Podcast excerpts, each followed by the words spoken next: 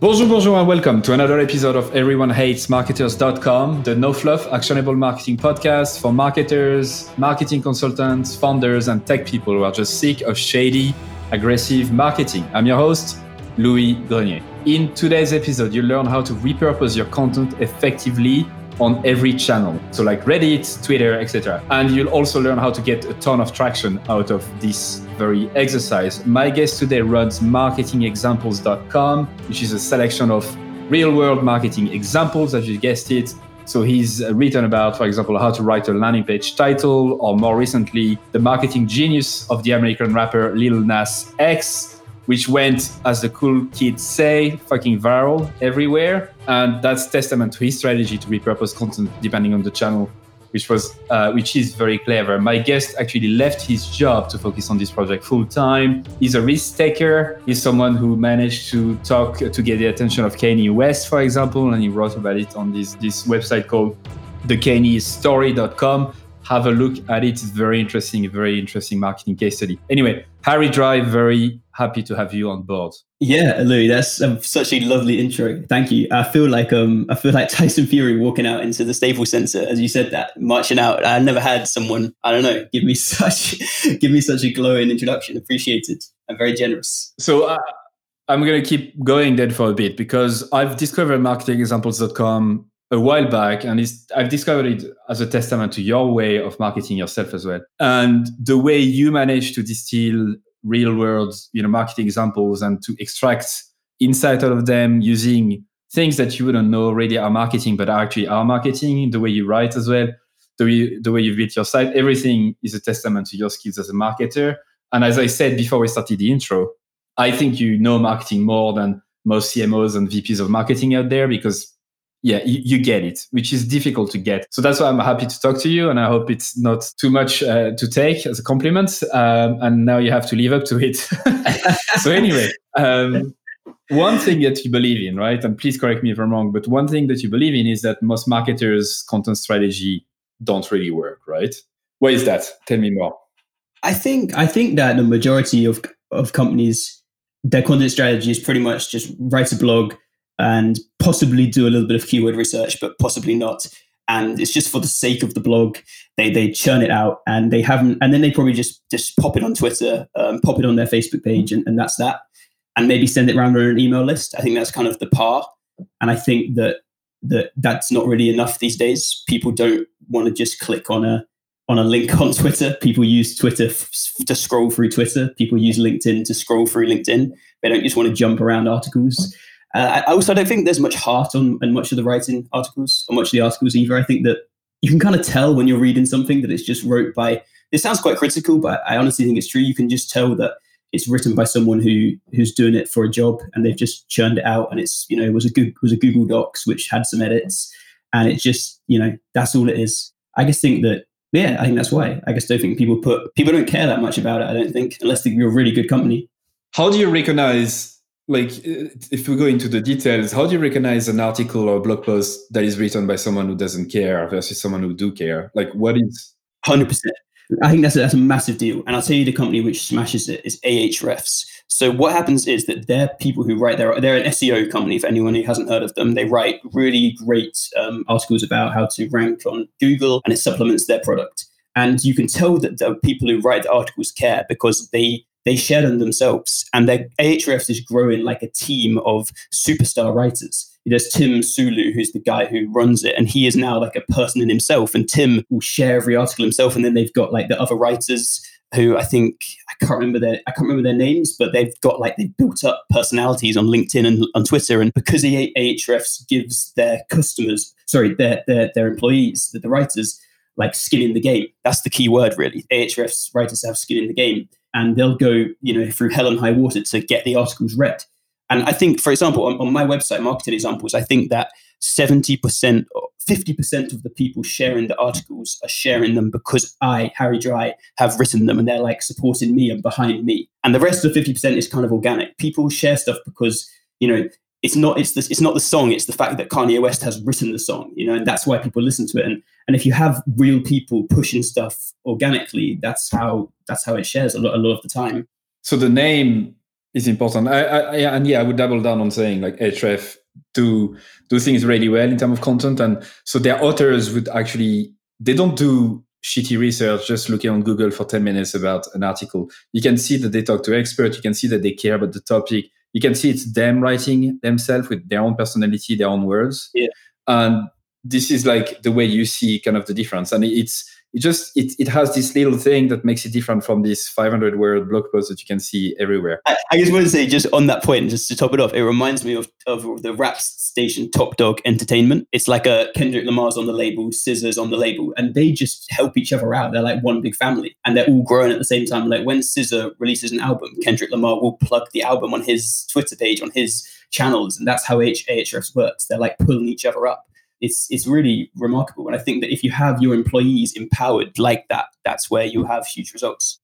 Yeah, that's a very that's a very good way to put it. Right, you support each other, and everyone has a skin in the game, and everyone support each other inside the company.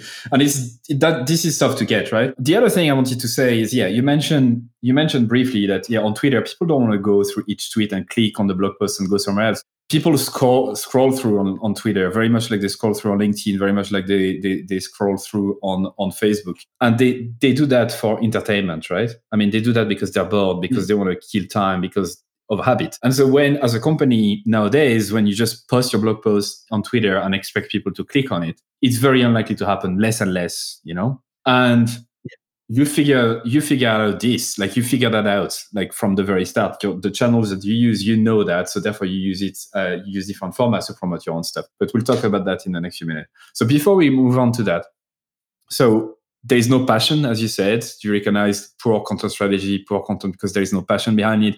They don't really care about it. You don't recognize anyone behind the article. It doesn't seem to like resonate with you. Any other reason why content strategy typical content strategy don't work well, firstly, the quality of the article isn't good enough. So this is something which is it's it's a cliche and it's so easy to say on a podcast. You know, you're you're not writing good enough articles, but reality is that there's a hell of a lot of of stuff produced each day by companies, and if you're not in the top sort of one, two percent, three percent, four percent, why would I share your article? Unless uh, let's say I read five articles, ten articles each day, I share something on my Twitter page probably once a month uh, I'm only going to share something that's outstanding. So yeah, the reason is because it's just not it's not particularly great. You have to, but there's different ways around it. Like with my own site, my focus is on being. I want to write the best stuff out there, but as well, there's companies which do just as well, but they're like the SEO that they rely a lot on organic traffic. So they're then more like pump out long form content, rank well, be useful, but not necessarily useful enough to be shared. But it doesn't really matter because Google loves their content. So there's no, you know, there's more than one way to skin a cat.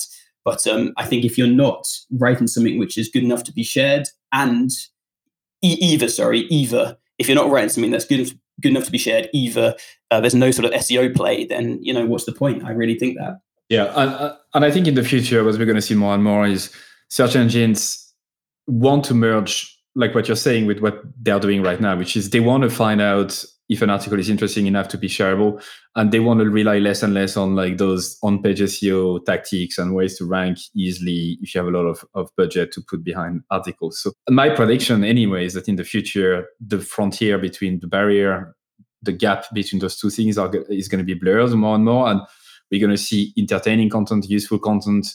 Everything is going to have to be very very good to either rank or be shared anyway. So what you're doing now to me anyway is what I see marketing, like what I see content marketing to go in the next in the next few years, because Google will recognize that and will be able to rank for articles that are entertaining as well as useful, as well as helpful, as well as whatever else. Okay, so now I think people are interested to know how you do stuff because just to to clarify again what you do with marketingexamples.com, you you write an article on the site itself, right? So it has you can read the full article on the site. You extract value from real world examples like the, the American rapper, for people who don't know, uh, Lil Nas X, uh, who's very well known for a specific uh, category of the population. You extract examples from like companies like No Name. And so you have that on the article. But then you take the time to promote it the right way, meaning on Twitter, you'll have a thread, a full on thread that is very easy to read. You don't just post it on, on Twitter, uh, like just the link. On Reddit, you go to the right subreddit and you post it uh, a different way so that it gets traction there. So what this episode is about is trying to get into your head in terms of how do you think about repurposing for every channel? How do you, from an article on your site, turn it into something that people will actually give a shit depending on the channel they're on? So let's go step by step, right? Let's try to get back to, to your psyche. What do you start with? What is step one? Step one. Let me let me let's go through the step by step. I've never done this before. Uh, step by step one will be uh, I got to write an article first. So we have an article, or actually, yeah, okay. Let's go step one. So I've wrote an article. Now this is funny because let's say it's Wednesday and I know that the article's like eighty percent there. I've just got to send it to my brother and him he cheat him he checks it out once. So then I'm thinking before even we get to publishing the article, can I pull out any quick tips from this article just to share on the social media platforms? So that would be like what I've realized quickly is that is that let's say I share an article on on Twitter and it does okay, that's good. But if I pull out a quick tip and isolate that by itself and then share that on LinkedIn, Twitter, Facebook groups, etc., we'll get into that in a sec. Then I can just get two. Like it's literally like two for one. So let's say an article gets I don't know 50 retweets. The quick tip by itself can also get 50 retweets. So the first step is before the article is written, I will always look for an opportunity to pull something out. Now, let me give you, let's like you said, you wanted tangible. Well, a real example of this is on. I wrote an article called Seven Practical Ways to I think write better copy or something like that. Um, one of the tips was talk less about your product and more about the value your product brings. And I said people don't want a better toothbrush; they want a brighter smile. And I had an image of two bits of landing page copy, one which said introducing the new and improved Colgate, which is a bad example because you know it's about the product. Uh, people don't really care much about Colgate; they care about the smile. So the other image is smile like you've never smiled before. And it's a picture of like a, a lady and a daughter, um, a, a, mother and a daughter smiling. And, um, you know, people like the smile, they don't like the toothbrush. So that was the isolated tip. So before I published this article, I had sent that tip around onto the different platforms. So on Twitter to start with, I think I just would post the tip on Twitter just like that. And um, but then on, on Facebook, I don't really have a Facebook presence, and I'm sure a lot of like companies listening will, will have will be in a similar situation where maybe they don't have a Twitter presence, they don't have a Facebook presence. So with this tip on on Facebook, what I did was there's probably about 20 or 30 pretty good groups you can share content in on, on Facebook, like SaaS SaaS Hacker, I think is one of them. There's a bunch of copywriting ones. There's loads of blog posts you can you can search for these Facebook groups on, but they're quite hard on self promotion. So I can't like I've got this great tip, but I can't share I can't share the tip and then be like, oh, by the way, check out marketing examples because it's not really allowed. So what I do is I I put the tip uh, by itself, and then just below the tip on the same image, which I'm everything gets shared with an image. I'll then have the website address and the, and the Twitter at like at Good Marketing HQ, which is the Twitter page. So then I sent this tip round on probably I don't know 20 Facebook groups, and it's it's the quick tips in themselves are like a huge deal because it's the easiest like it's it's so consumable. I think yeah, I don't know. It's like feeding marshmallows to a baby. They just everyone loves a quick tip. If you've got a quick tip, you know we're all in. And then I think I took this tip to indie hackers and shared it there, and then I took this tip to my LinkedIn page and shared it there. So before I've this is just like day one, really. Let's say Wednesday we're at right now. Before the article's even published, I've already got a load of reaction from this tip, and then and then um, as I said on, on Facebook, people then come from the to come to my website through there, and then I think it, this this tip particularly did pretty well on, on Twitter so so that's like the initials the initial part of the of the, of the strategy is is like can you pull anything out um, which is which is gonna like Ahrefs do this all the time. You'll see they'll have an article and then they'll just pull out like a little creamy bit which they can just put on put on Twitter and it lives by itself. So that's how I'd start. And then um, let's say I published the article now. Um, the first thing I do always is uh, let me just think through the process. Is uh, yeah, do the thread straight away. So every single article. So, um, so no, no. Let me go back to step one because that's I want to deconstruct it a bit. So you actually create so you force yourself inside the article not only do you extract the tip before it's kind of ready to be published but it's kind of your way i think to also write articles that are very actionable because if you can't extract any tips out of it then you know it's it's uh, it's not going to work out very well right? So that's that's a, a, good way to put it. And you would then create an image with the quick tip. And you know that you you basically make sure that each channel you personalize this to each channel knowing that facebook group for example you can't really self promote it's going to be flagged as spam. So you get away with it by creating an image mentioning just your brand, mentioning your tweet, your Twitter handle. Just just off what you said, like it, it, it literally, my, my goal is just to is to be the best on every single channel and forget about marketing examples because if you add value, that will come. So a good example of this is Slack. I posted some of these tips on Slack, and people were like, "You can't you can't put your I think someone might have said like you're not allowed to promote here. Well, it's fair enough. Like it's your channel, no problem. So then what I did on the other groups is I would just put the tip up with literally no reference to my own company, which sounds incredibly counterintuitive. And what would happen, I, like honestly, countless times is people would people also are quite surprised, and it's quite striking when someone like puts together such a like a nicely designed tip and then doesn't even self promote at all. So then they'd say like, "Oh yeah, where'd you get this from?" And then that invites me to be like, "Oh, um, yes, maybe link them to the Twitter aspect of the tip, or say, "Oh, I've got this website, check it out," or like. I, I guess think that ab- above all, your your your um, what you should try and do as a, as a marketer is, is just is just add value to people's lives. And again, it is a cliche, but it's the truth. Like, don't force anything down no, no one's throat. It's like the worst thing you can do. Yeah, it is. It is a cliche, but I think the way you describe it, you know, turns the cliche into something very actionable, which is, you know, giving value. This is an actual example. So you give, you give, you give before you expect anything in return, and you personalize your approach to every channel. And so, yeah, you would actually design the image very well, very well designed on Slack, but you wouldn't even mention the name of the site. I think for Facebook groups, you could get away with the same strategy. You just share the team very well designed image, but there is no mention to your brand. People will probably comment and say where it's that's from, right? Then people will visit and they will feel more compelled to visit because they don't feel tricked into visiting something. You gave first, and the reciprocity, the reciprocity effect brings them back. I think let, let me give you an example of this where let's say you discover something yourself, like a song.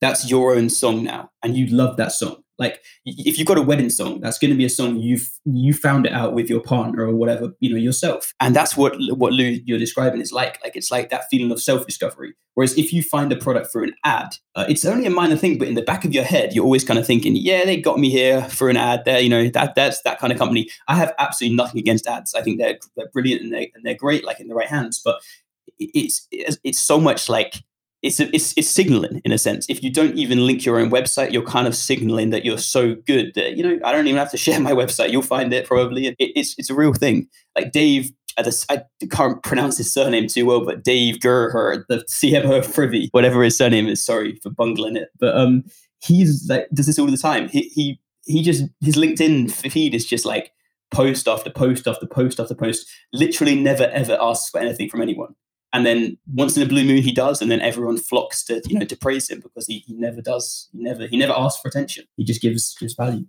Yeah dave dave gerhardt uh, that i have on the i had on the podcast twice.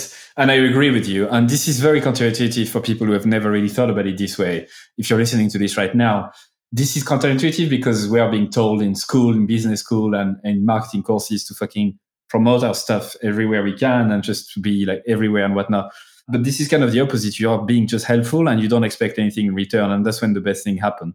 For this podcast, for example, I don't really ask for anyone to do anything. I just fucking publish one episode a week. There's no ad on my podcast. There's no ad anywhere. I just publish good content. And it's been three years now. The relationships I've built, the the trust I've, and credibility I've built through it has been immense for my career and for myself and all of that. But because I'm not asking for anything in return, and I know it's a long game. So I think we we agree on the same thing, which is why I, I was happy to have you on, on the show for this. So anyway, you extract the little tips, you personalize them depending on the on the channel, and you make sure that you don't really give a shit about the brand. You just you just promote it. Uh, what is step two? Well, can, can I add just one more really quick thing in before we go to step two? Because I've never, I keep thinking this stuff. Basically, um, this is just a random example which came to my head, and it's what we're saying. I wrote a comment once uh, uh, just I, I realized I, someone someone said I want to get better at sales and marketing.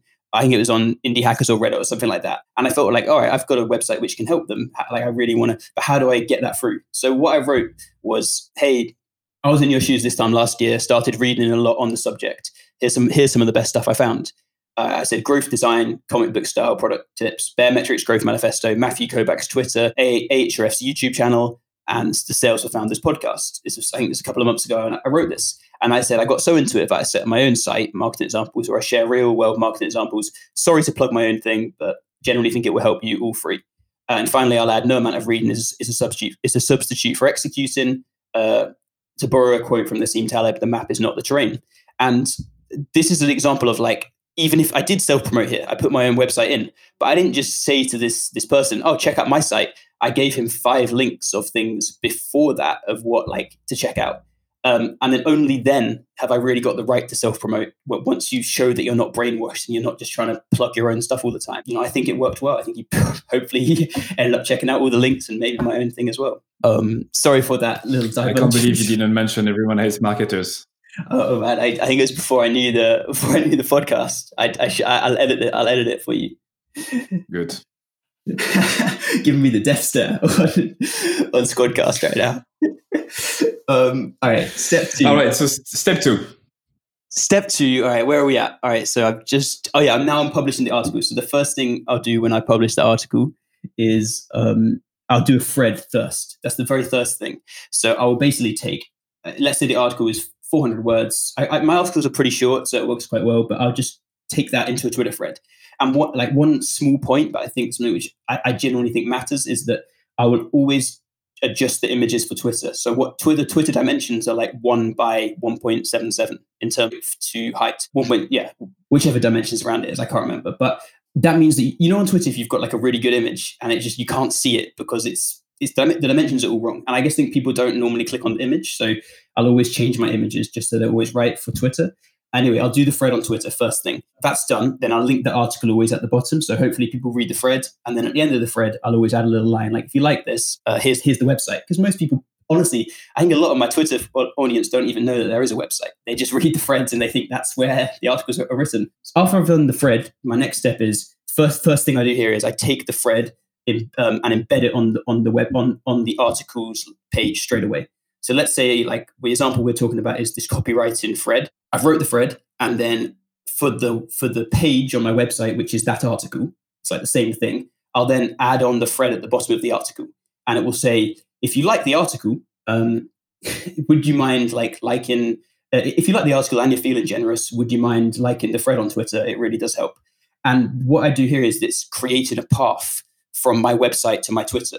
And I think a lot of the conventional, in inverted commas, marketing wisdom is, oh, stay on, keep people on your website, keep people, on, keep people on your website. But I just think that's old advice, and like the Twitter's drags. So in doing that, anyone who then goes to my website and sees the article would then hopefully, you know, if they're feeling lucky, if, if they're in a good mood, drop a like on the thread, and then that can grow and grow and accumulate likes, and then get shared around Twitter.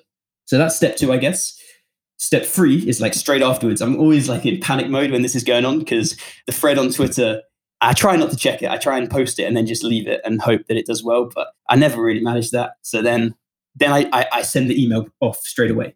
So then the whole value proposition really of marketing examples is an email list. It's like a really big thing. And if you have a content strategy or like if you have a, a blog or content marketing, whatnot, like email, you need to collect email subscribers. It's it's it's huge. Otherwise, no one else is going to come back to your website. I, I think I said, I said this is such a big deal for me. So pre up like all these little tips here. The first thing to do is make sure your site converts email subscribers well. I think going from 1% conversion to 5% conversion on email subscribers is 100 times easier than taking a site from 20,000 traffic a day to 100,000 traffic a day.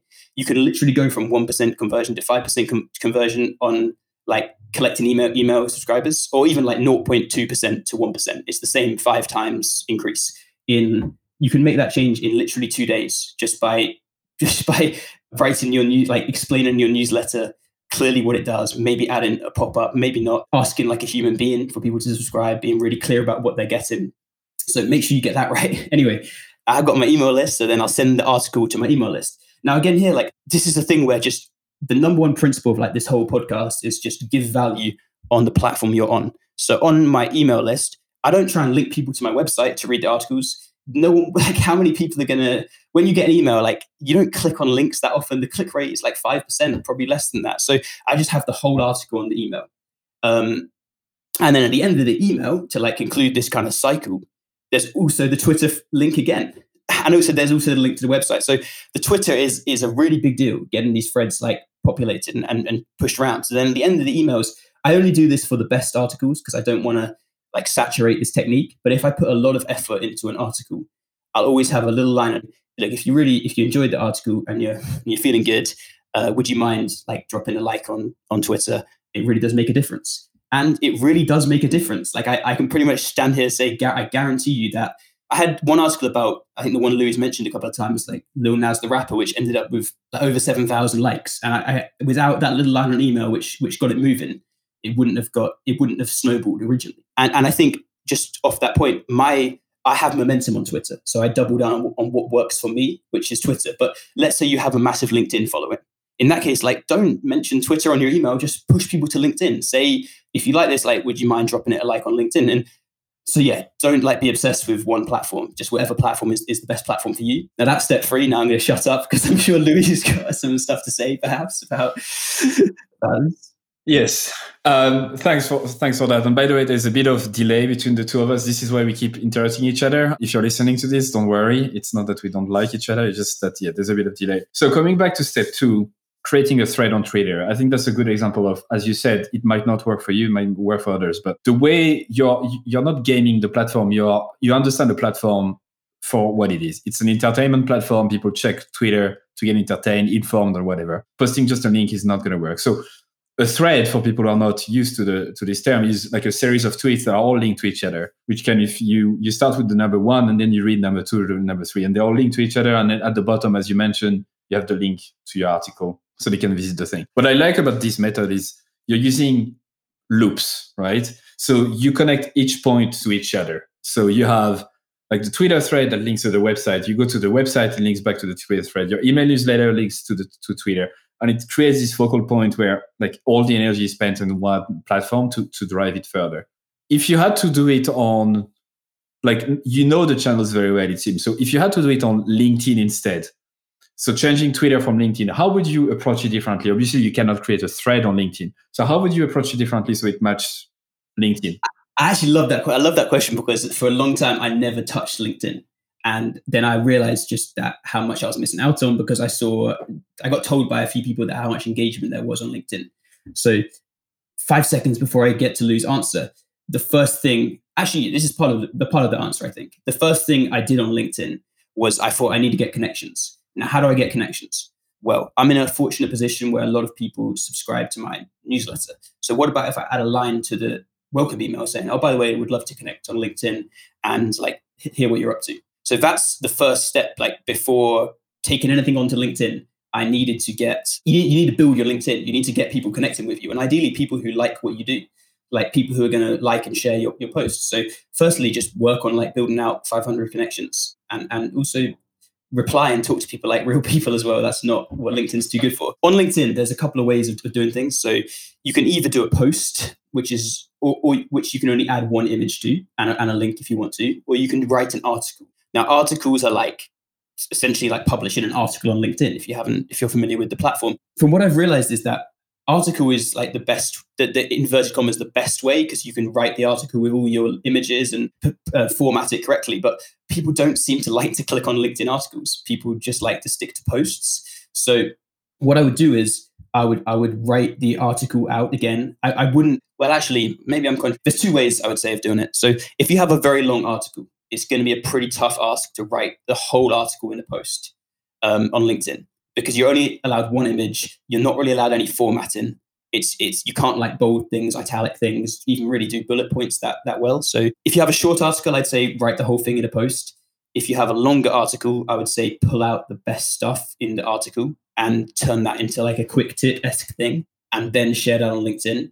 That's what I did. So recently, uh, literally today, practical example, like real life example of this. I, I wrote an article about Noname, uh, their their branding, and I wanted to share it on LinkedIn, but I, I had this exact problem that like I this image this is very this is a very image focused article, and I only have one image on, on LinkedIn, so I can't really share this as a post that effectively. So my what I ended up writing was I'm just loading up the exact thing now. I pulled out I pulled out the the, the conclusion of the article, which was limitation and consistency is how brands are built. Rolex will never sell a watch for less than $5,000. Doubletree has given out free cookies for four decades. Subway has sold just one type of sandwich for five decades.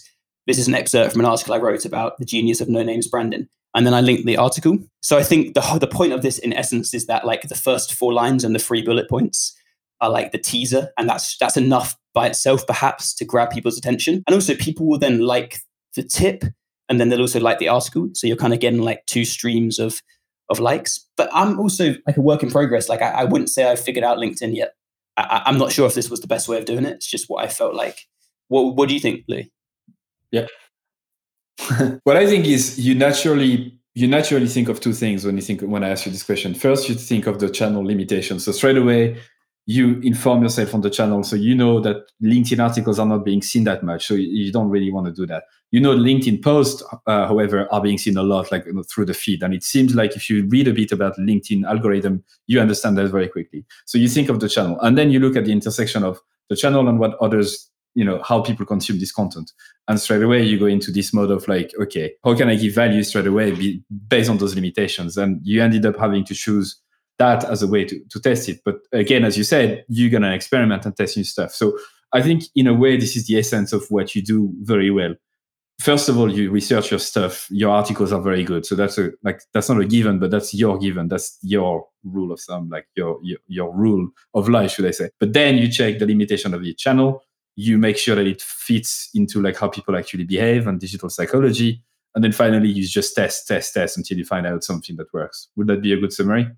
Yeah, I actually think that was, that was so much. Yeah, that's perfect. That's exactly how intuitively. I never phrased it like that before, but intuitively, that's exactly what I do. I think I think the thing to pull something out specifically from what Louis said was um, the testing phase. Like I make everything up as I go along. So when I first posted on Reddit, I was uh, linking my articles. I was writing like you know four paragraph, two paragraphs, and then I would link my article. And I quickly realized that on Reddit that doesn't work. Like you have to offer a hell of a lot more. Otherwise, people will just downvote you and say self promotion, self promotion, self promotion. So, yeah, like I couldn't agree more. Like I had no idea of any of this stuff before I started doing it, and then you just learn it a little bit over time. I think. So we've talked about Twitter, we've talked about LinkedIn, and but we've also talked about your methodology behind it, which is the most important thing. So now let's give another example, like Reddit, which is very very difficult for for marketers to to crack because it's not about promotion, as you mentioned. So how do you how did you learn to handle Reddit? How did you learn to get traction on Reddit? Uh, again, uh, it's a really good question. So I started self promoting on Reddit when I had this Kanye dating website because Kanye has a massive subreddit. I think he's got the biggest um, the biggest following of, of any musician on Reddit is the Kanye West subreddit. So I knew this like would be a big deal and try and work it out. How do you promote on Reddit? And what I realized is, well, on, on, the Kanye site, the Kanye subreddit, because it's kind of weird to like self promote Kanye stuff because you can't really set, like, I'm in, in a, a very unique position where I was self promoting a Kanye West dating site. Like, no one else has really got self promoting Kanye West stuff. So I actually just linked my dating site as a link and it ended up getting a lot of traction because you know Kanye West dating site, Kanye West subreddit. It's like a match made in heaven. Um, also got a lot of comments telling me I was a complete moron and that it would be ninety nine percent guys, which wasn't actually too too dissimilar from the truth in the end. Um, so that was my initial perception of Reddit was like, ah, oh, it's a really good place. And then I started promoting some of my articles in a similar way, as I kind of touched on, where it was like, here's an article I've got, and oh, it just gets you absolutely nowhere because it, well, I, and I guess the, the crux of this is like Reddit is very contextual to the subreddits you're on. So the Kanye subreddit self promotion was kind of cool. Like no one had a problem with it. People loved it. You go onto Reddit entrepreneur or Reddit marketing and you try and self promote and you you will get just downvoted off the forum straight away. So I actually I mean just I wrote an article about this. So uh, someone, for once, I won't use me as the as the example. Um, this guy called Josh Howarth um, had a, has a website called Trends, which I think got turned into Exploding Topics. I got bought by I can't remember his name, but got bought by someone, and he wants to like promote the website Trends. So what he did was he wrote a post on Reddit Entrepreneur, which was 57 exploding trends and then ask for some feedback. Hi, everyone. And this is how the post goes. I'll just read you the start. Hi, everyone. With the hope to provide value first and ask for help second, here are 57 Google search trends that are exploding, but potentially less well known. And he lists them 57 exploding trends patient portal, axe throwing, matched betting, onboarding, uh, fanny pack, inductive charging, bell bottom trouser style. And then at the end of it, he says, I've just released the first version of a web app that surfaces trends. The post is really long, like 57 of those. The end, I've just released the first version of a web app that surfaces trends like these uh, he lists he lists the app and then he then he says if this is valuable would love to would love uh, your critical opinion on, on this would be great. Do you think it's valuable and what could I do better? And this is this is like a def and the post ends up getting about 500 upvotes and he got a lot of traffic. That's just if you break down what he did really well. So what like a, a worse marketer would do is they just say, I've made a website where you can which lists 50 which lists trends, check it out. Um, you know, blah blah blah. And that gets you nowhere. What Josh did was he took his website, he took the most interesting parts of it to Reddit, produ- produced it in like a really lovely list format, which adds a hell of a lot of value to people's lives. And then at the end, he didn't necessarily say, by the way, check out my website. He said, um, look, is this valuable? Question, firstly, question, crucially. And then he says, like, would love to know how could I make it better? So he's not he's he's not just saying like check out my site. He's also saying look, anyone give me feedback. And people are really happy to give feedback much more than check out a website. So I'm sure he got a hell of a lot of traffic. People just like, and then they reply saying, yeah, it's a cool website. And then also you end up getting a lot of valuable feedback, but also like you, you get so many more people through to your website in the first place if you're phrasing it as a question. It's, it's exactly the same in cold emails. Like if you're asking a cold email with a question and making it like about advice, you'll get a reply. If you're just saying, check out my cold email, you're not going to get a reply. Um, so there's exactly how to self promote on Reddit, I think, from Josh. I copy this style to the T. So for my own blogs, if you have blogs, I, I would literally write out the whole blog on Reddit. Um, for pictures, I will link, I'll write C image and then hyperlink it so people can go to the image. And as well, I'm careful to not hyperlink them to my own website because that's still a no-no on images. So I'll just hyperlink the link of the image, and then at the end of the article, I'll say, "Look, if you if you enjoy the article and you want to learn more about marketing, I've got website marketing examples." It, and it works well. I think I think one thing people are a little bit worried about on Reddit is duplicate content um, people say, "Oh, you can't share content on uh, like the same content in your blog and Reddit. Like Google will flag you." And I have heard that. I have definitely heard that. But at the same time, I I use the same titles often on Reddit and my own site, and I've I've never had a problem. If you type in any marketing examples title, Google just seems to know. And I think before I do post on Reddit, I am a little bit careful. So I have a sitemap on marketing examples, and I also go to Google Search Console and and put in the link of my article just so Google has it indexed. So if you don't index your article before you post on Reddit, there is a chance that Reddit thinks that you've stole the article from Reddit. That sorry, that Google thinks that you've stolen the article from Reddit. But as long as I think Google indexes your own article first, it kind of knows. And also you're linking back to your own site. So Google also sees that link. So basically, long story short, I wouldn't worry about duplicate duplicate content. And the other thing on Reddit, which I know this is like everyone hates marketers podcast, so I'll be interested to see what Louis says about this.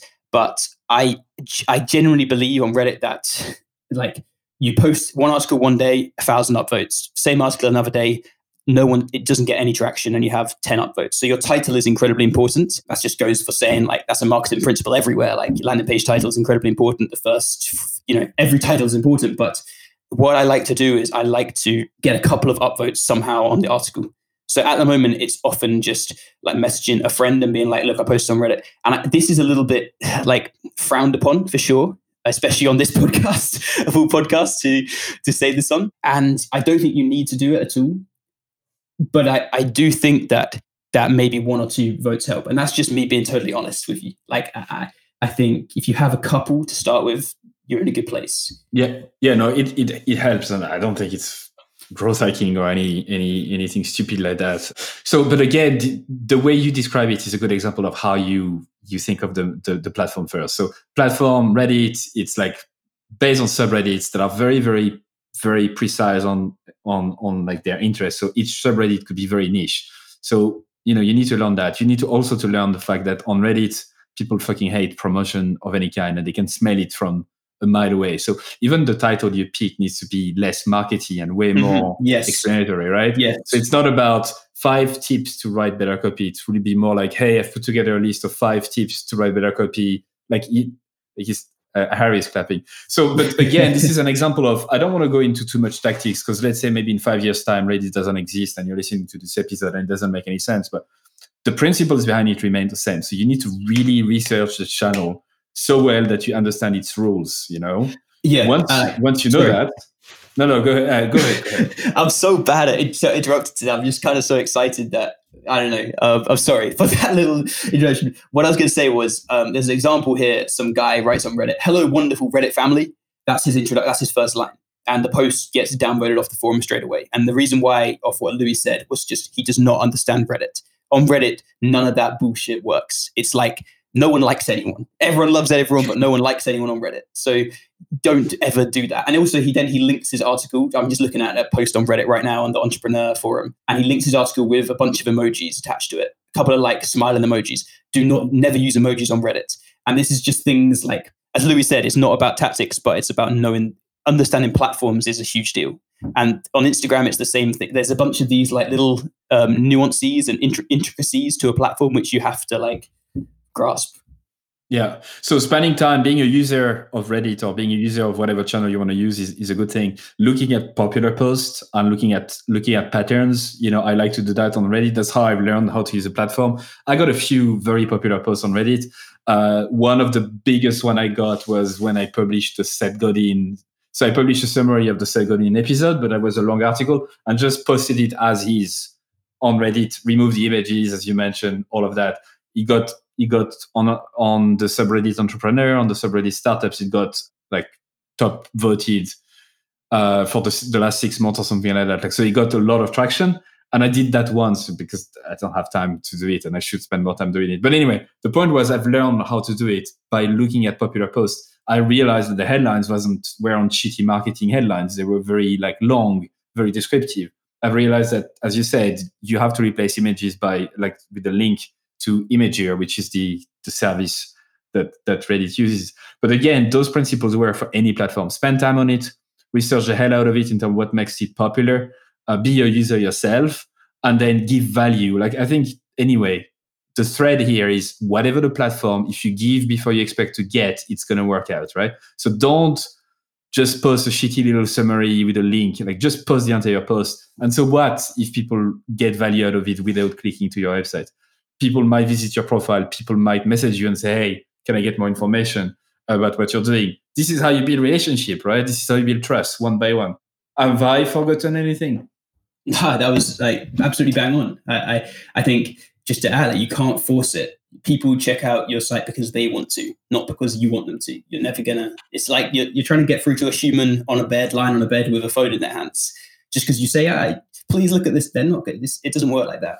That's it doesn't work like that. So maybe let's give one last example, uh, like to deconstruct before uh, before we move on to the last uh, three questions I want to ask you. You mentioned Instagram, right, which is quite popular right now in 2020. But again, if you're listening to this episode in five years in 2025, maybe for some reason Instagram is not there anymore. But the principles should remain. So what is kind of what's your process in Instagram? What like what seems to work here that doesn't work somewhere else? So I'm. It's a great question, and I'm in an interesting position here because all the channels we've talked about so far, I've kind of known. Like I, I use them a lot. With Instagram, I actually made my own account um, on Instagram about a week ago, and it's currently has zero posts on it and about 16 about 10 followers something like that so i'm no guru on instagram back in the in the kanye west days when i had that dating app i had an instagram account and i never really managed to work it out i genuinely i think i always struggled on instagram I think one one thing I I would basically like I never the trick I had I had an account called Yeezy Dating on Instagram and it had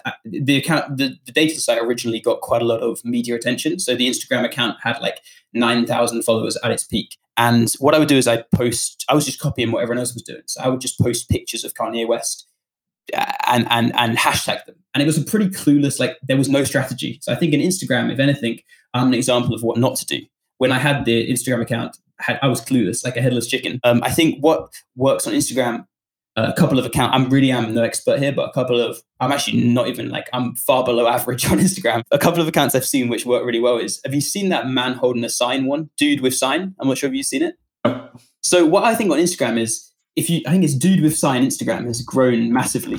And like because I know nothing about Instagram, I just tangent slightly is dude with sign on Instagram has got 5.3 million, and every single post is just a guy holding a sign with a message. So I'm just on his account now, and one says made for a whole. Uh, it's Valentine's Day when this was posted, and he went make a holiday for single people. Pretty good joke. It's just a guy holding a sign in public. Um, always the same guy wearing sunglasses, and I think uh, what people like generally on any of these channels is is consistency. So every single post this guy posts is the same. It's a guy holding a sign people can dig into it. And it's the title of the account is Dude with Sign. So you know what you're getting. Like it's the same thing everywhere. Uh, it, there's an account on Twitter called Naval Ravikant Bot. And why does it work? Because like what you see is what you get. You know exactly what this account's going to post. It's going to post quotes from uh, Naval Ravikant. Um, marketing examples is marketing examples on Twitter. I post the same thing every single time. So I guess like consistency and, and signal to vol- signal to noise ratio is a big deal. So if you've got Instagram, you're trying to grow an account, like keep keep uh, don't don't don't post pictures about you know actually Instagram it might be a good thing to post about your cat or your dog. Um, I really don't know, but on, on Twitter, like yeah, keep it keep it consistent, and and and and people don't want to know about I don't know like your company's birthday party.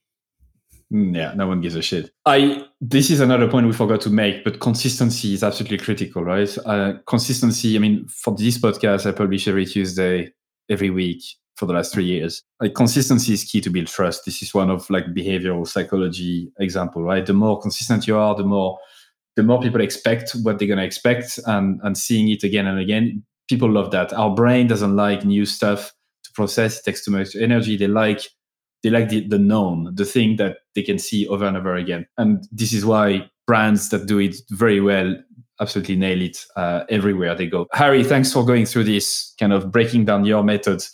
I, if we talk in six months' time, your method is going to change, right? And this is the beauty of it. Is like we're not trying to teach you.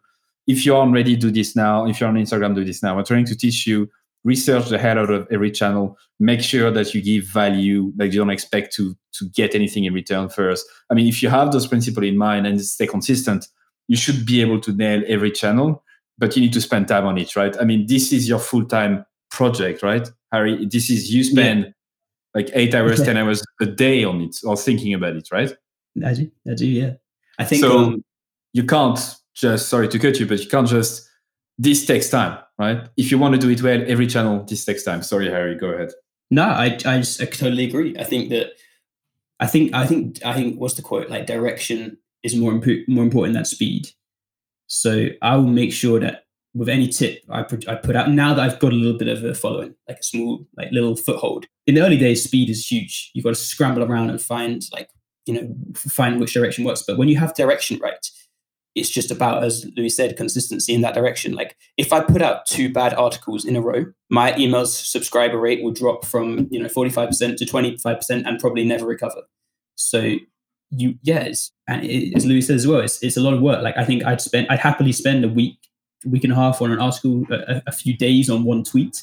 And that sounds odd. And it, when I say a few days on one tweet, it's not necessarily a text tweet. Often there's an image supporting it, like a little diagram and that's how you separate yourself or at least that's how i've separated myself um, no one really does actually well i got the idea from two designers Steve Schoger and Adam Wathan who have done like these ux ui design tweets. And they were just so good that you couldn't ignore how good these tweets were. They, they, they were little design tips on twitter with images always and the images were just so well executed that you couldn't touch it. And you got to separate yourself somehow and that's i guess how i try to at the moment. So yeah learn learn the, the quirks of each channel be a user in it uh, learn from the best posts or the best like what gets traction what doesn't stay consistent like find your direction experiment be willing to fail because it's not going to work the first time and spend a lot of time on it. So don't pick 10 channel out of a sudden. If you've never done twitter reddit linkedin just pick one and go for it. That would be my advice before i ask you the last three questions harry. Uh, what do you think marketers should help, uh, should learn today that will help them in the next 10 years 20 years 50 years? I, I think it's a little bit like similar to what you were just saying, but don't stress about specific tactics because all the stuff I know or all the stuff you know you figure out about Reddit is irrelevant because in 20 years well it's not irrelevant but in 10 years time the game's changed. I used to work with uh, someone who was a master of um, posting comments on Quora. It was like a little hack back in the day where you could post comments on Quora and um, you even, I think he even had a bot going so that like they had some sort of system where like I have no idea how it works because it's a little hack which essentially got outdated, but you could link your sites on Quora comments and upvote them, and it apparently brought in lovely, like crazy traffic. But it doesn't work anymore because Quora has changed the algorithms, and everything will change. Like, thing, yeah, Twitter's going to change. It's, it's going to do a big update probably in five years' time. It won't look the same as it does now, and then all this stuff I'm talking about about threads will be like redundant. So uh, focus on the basics. If I was to give one piece of advice, I would just say, like, figure out. It's about empathy. I think marketing's a lot about empathy a lot of like communicate like the way you talk to your friends and and focus a lot on on how to write i think as well in a nice way and don't what a lot of people do is they just write stuff which is just so obviously written by like a marketer or these emails which are just rotten to the core. Like your email should be written like you're just messaging your mum or your dad or your brother or your sister. So I would say copywriting maybe next 10 years, like that's where it all stems from. You know, running ads and stuff that can be taught.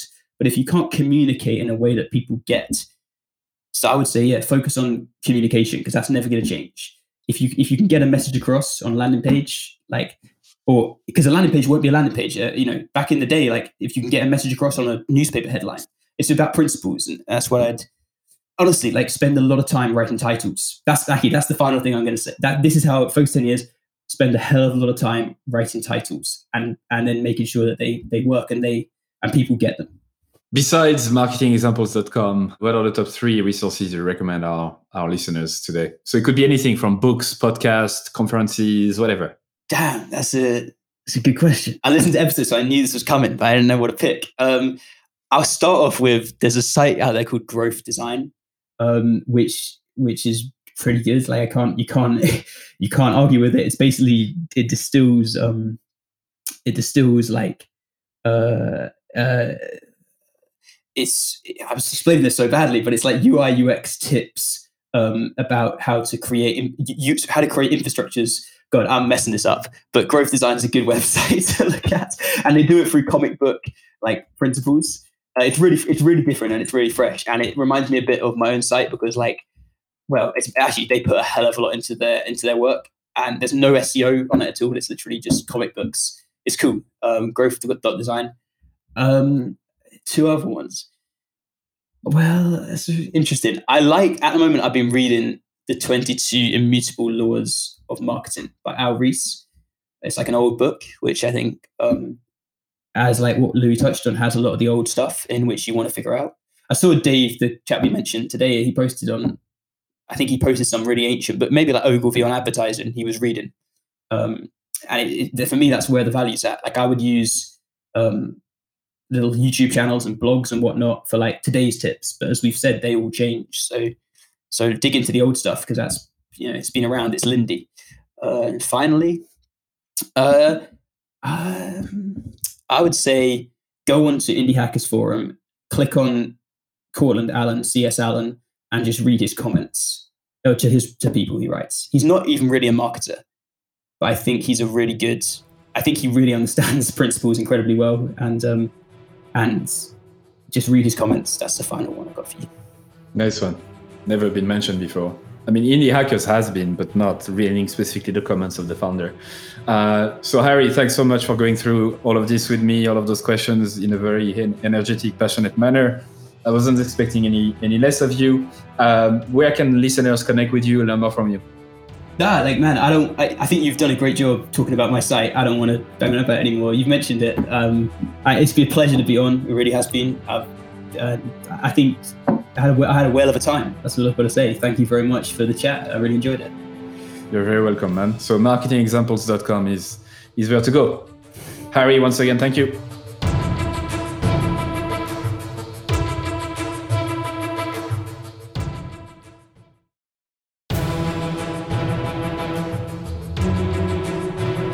And that's it for another episode of EveryoneHatesMarketers.com. Thank you so much for listening. I'm super, super grateful. I'd love for you to consider subscribing to my daily newsletter, Monday to Friday, called Stand the Fuck Out Daily. I send very short, hopefully interesting, surprising, shocking, entertaining content to help you stand the fuck out. It's at everyonehatesmarketers.com. You can subscribe for free and obviously unsubscribe whenever you want. I'm just going to read a couple of emails that I got recently as a reply Juma said your content attacks the mind primarily, which is such a good thing because most of us are skilled at what we do, but we don't have the courage to do it our way.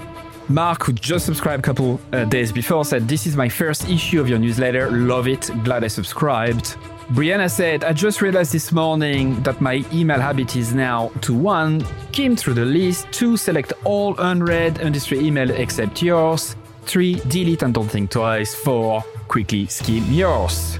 Amy said, also loving the new content that's coming from you. It feels really lovely. Candle said, I like your writing a lot. It really resonates. There's so much bullshit out there. It's good to touch the authentic. And Chloe said, Where is the I fucking love this email button? Brilliant. I hope you subscribe. You'll be joining more than 14,000 subscribers at this stage, which is crazy. It's the size of a small stadium. Anyway, thank you so much. See you on the other side.